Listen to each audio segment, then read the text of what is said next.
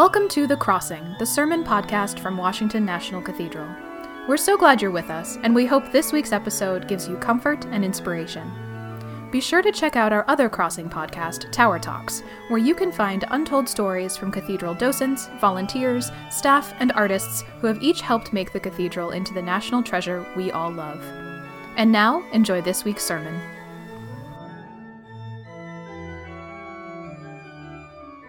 Ask your prayers this morning in the name of the Father, the Son, and the Holy Ghost. Amen. 48 years ago, on October 9th, 1973, the Episcopal Church at its 64th General Convention recognized civil divorce. No longer would one be subject to excommunication or denied the sacrament, and the one year waiting period for remarriage was abolished. As you might imagine, this was big news and covered in newspapers all across the country. Our church had begun debating these canons in 1808 when it passed a resolution prohibiting remarriage after divorce except in cases of adultery. It's been a touchy and messy subject since. The irony of this should not be lost on anyone. The English Reformation, the founding of the Church of England, our Anglican tradition all came into being because Henry VIII wanted a divorce. Lord have mercy, that man had six wives. As the ditty goes, one died, one survived, two de-wedded, two beheaded. When Henry broke with the Pope and declared himself head of a new church in 1533, it was because he wanted to annul his first marriage to Catherine of Aragon, who had failed to produce a male heir.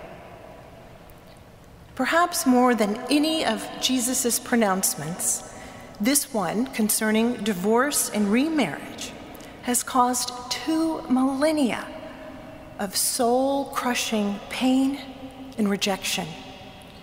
It begs a scandalous question Did Jesus miss the mark on this one?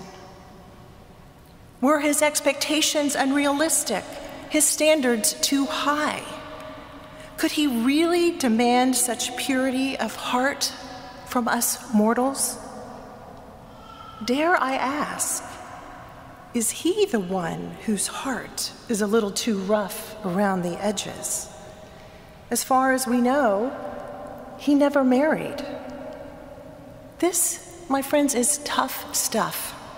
And I must admit, I've had a hard time trying to find the good news in this gospel passage.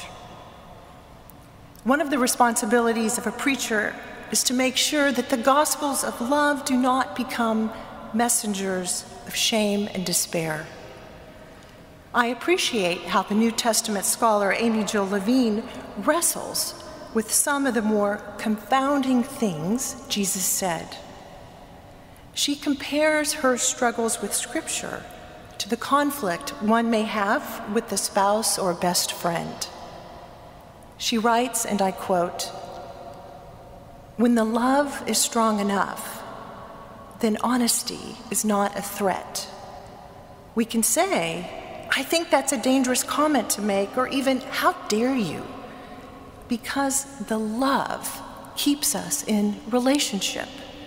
At times, we have to agree to disagree but the love continues. End quote. And so it goes with our own wrestling with Scripture in the red letter words of Jesus. So let's begin by asking what might this text have meant in its original context? Keep in mind that Jesus had turned his face toward Jerusalem he took every opportunity to declare that the kingdom of God was radically different from, from first century Palestinian and Greco Roman culture. For starters, Jesus foils the rhetorical trap set by the Pharisees. They pose a question they know has no satisfying answer, yet Jesus manages a positive answer. Jesus speaks of God's intention for marriage by not proposing the excommunication of any of us followers who divorce. Instead, he seeks to abolish the prerogative of husbands ending their marriages on a whim. At the time, Jewish law stipulated that a man could divorce his wife simply if she displeased him. Jesus does not deny the current practice of divorce as given to Moses in the 24th chapter of Deuteronomy. Instead, he trumps it with another passage, the oldest of old school passages from the Torah. Jesus takes the Pharisees back to the very beginning, to the passage from Genesis in which God realized that his creation was incomplete. One can imagine God fretting. It is not good for a human to be alone. God wanted to give the very first human a partner, a helper, a companion in whose very image the first human had just been made. So when Jesus tells his disciples, whoever divorces his wife and marries another commits adultery against her, and if she divorces her husband and marries another, she commits adultery. He is actually more concerned about mutual respect and equality between the two. In his day, adultery was understood as a crime against another man's honor and property. You see, a man could be as sexually promiscuous as he liked as long as it didn't violate another man's property. A woman was required to be faithful or chaste so as not to bring shame on her husband and father. What's more, when a woman received her certificate of divorce, she lost most of her rights.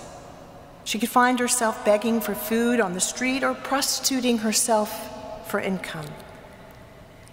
And if she were accused of adultery, she could be stoned to death. Jesus is saying that in his kingdom, divorce and remarriage amount to adultery for both women and men. While Jesus concedes that divorce is something one can do, he insists that it is not what God intended.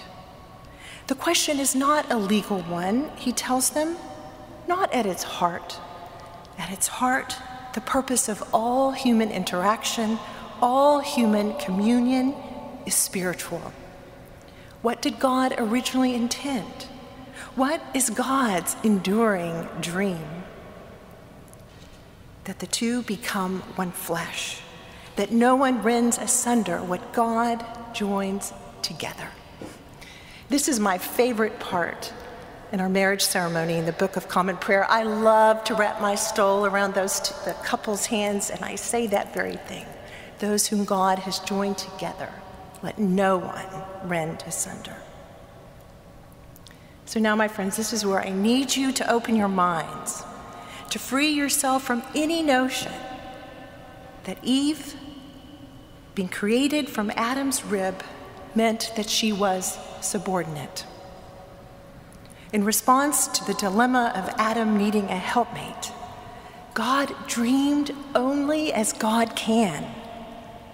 My favorite spiritual writer, Debie Thomas, describes it this way a dream of likeness, a dream of partnership, a dream of intimacy. When the dream was realized, when God brought Eve to Adam, that first human being cried out in a kind of joy that had never been heard on earth before. This at last is bone of my bones and flesh of my flesh. Behold my other half, my companion, my complement, my friend. Here is someone I instinctively know, someone obviously as precious, as singular, and as priceless to me as my own bones, my own flesh, my own self. Human community began, Genesis tells us, with complete empathy and nurture. God's model for the human family was a model of equality and mutuality. What Adam noticed first was not difference, it was similarity. Bone of my bones. It's unfortunate that verse 25 was left off the lectionary because it reads, And the man and his wife were both naked and were not ashamed. Of course, times of prosperity and adversity lie ahead, but the role of a suitable, not subordinate, helper through it all is a constant.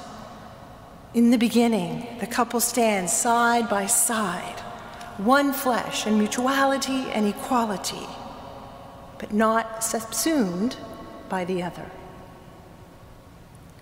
I think this scripture confronts us with our own cardiosclerosis, our own hardness of heart.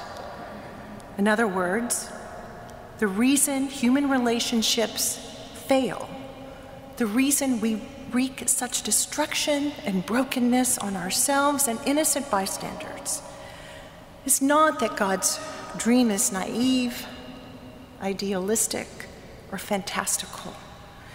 It's because we humans are hard of heart. We're selfish. We fall into self hate and egotism. We're lazy. We poison and dull our senses with substances. We break ourselves. We sin. To accept that God's desire for human marriage is lifelong intimacy and companionship is not to suggest that God's ideal is always possible, or that failing in a marriage is a sin. It is not.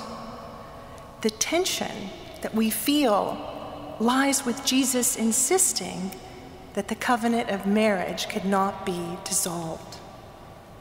But this is where the Holy Spirit comes to the rescue, as well as our own theology as Episcopalians which allows reason to coexist with Scripture and tradition.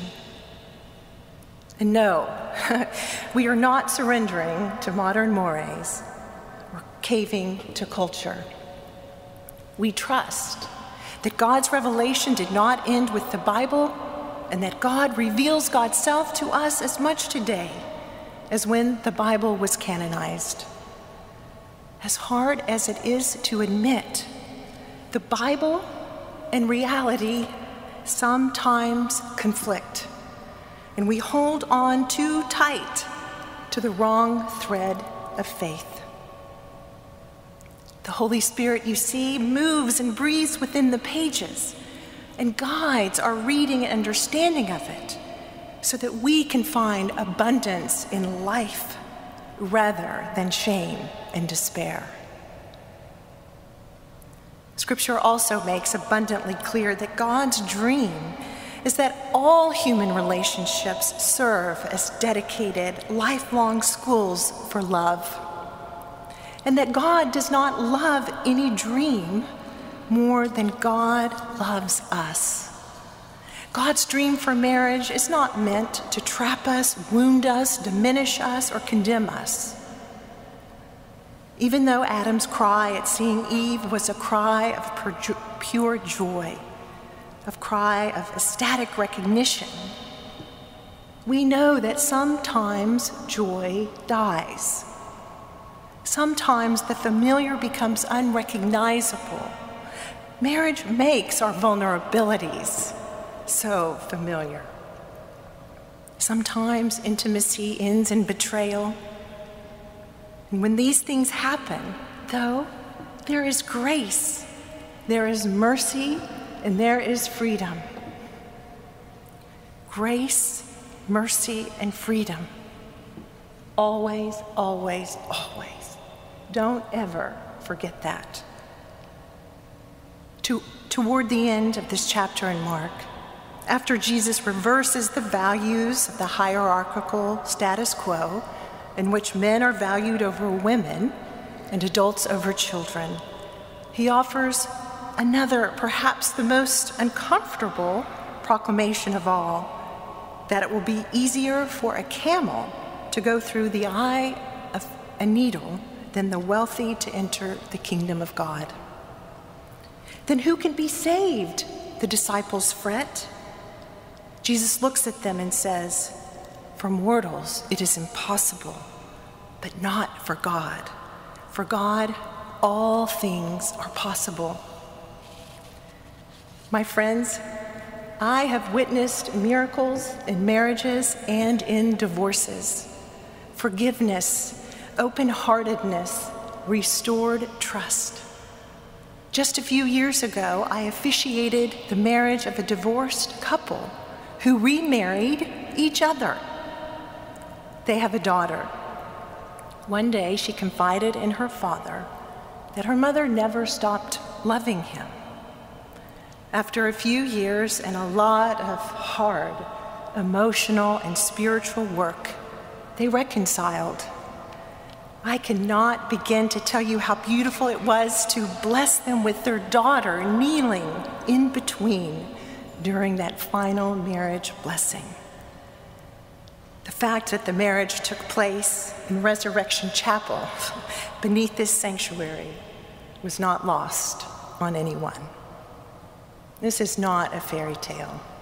This is God. With God, all things are possible, and all things are possible for those who divorce. You are loved beyond our finite comprehension, and you are wedded to Christ. For that I am certain. For those whom God has joined together, let no one rend asunder. Amen.